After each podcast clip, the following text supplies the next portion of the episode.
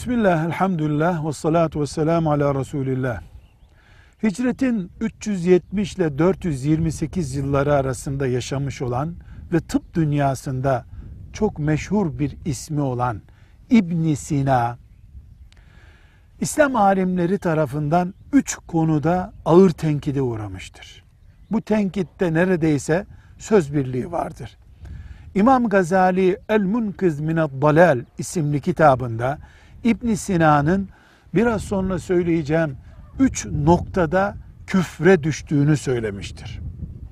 Birincisi İbn Sina bu evrenin aslı yoktur demiştir. Bu söz Allah yarattı sözüyle çeliştiği için evren yoktu. Allah vardı. Sonra yaratıldı evren. Gerçeğine ters düştüğü için küfre girdiğini söylemişlerdir.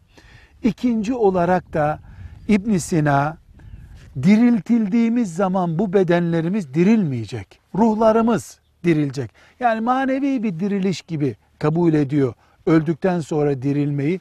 Bu da temel hadislere ve ayetlere ters düşüyor. Üçüncü olarak da Allah her şeyi bilir ama ayrıntıları bilmez demiştir. Ayrıntılar ne demek? Yani Allah benim filan tarihte öleceğimi biliyor ama nerede, ne zaman, nasıl öleceğime dair ayrıntıları bilmiyor.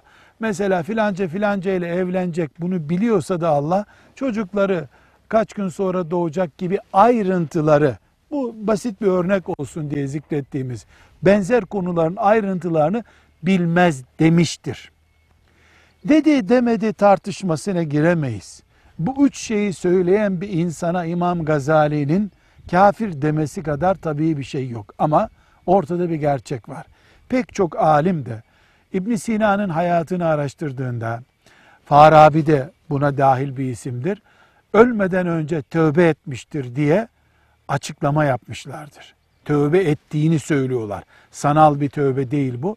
Biz İbn Sina gibi bir adamın, Farabi gibi bir adamın bu basit şeylerden cehennemde ebedi kalacak kimse olmamasını isteriz Allah'tan. Ama bu sözleri söyleyene kurtarıcı hiçbir yangın söndürücü yoktur. Velhamdülillahi Rabbil Alemin.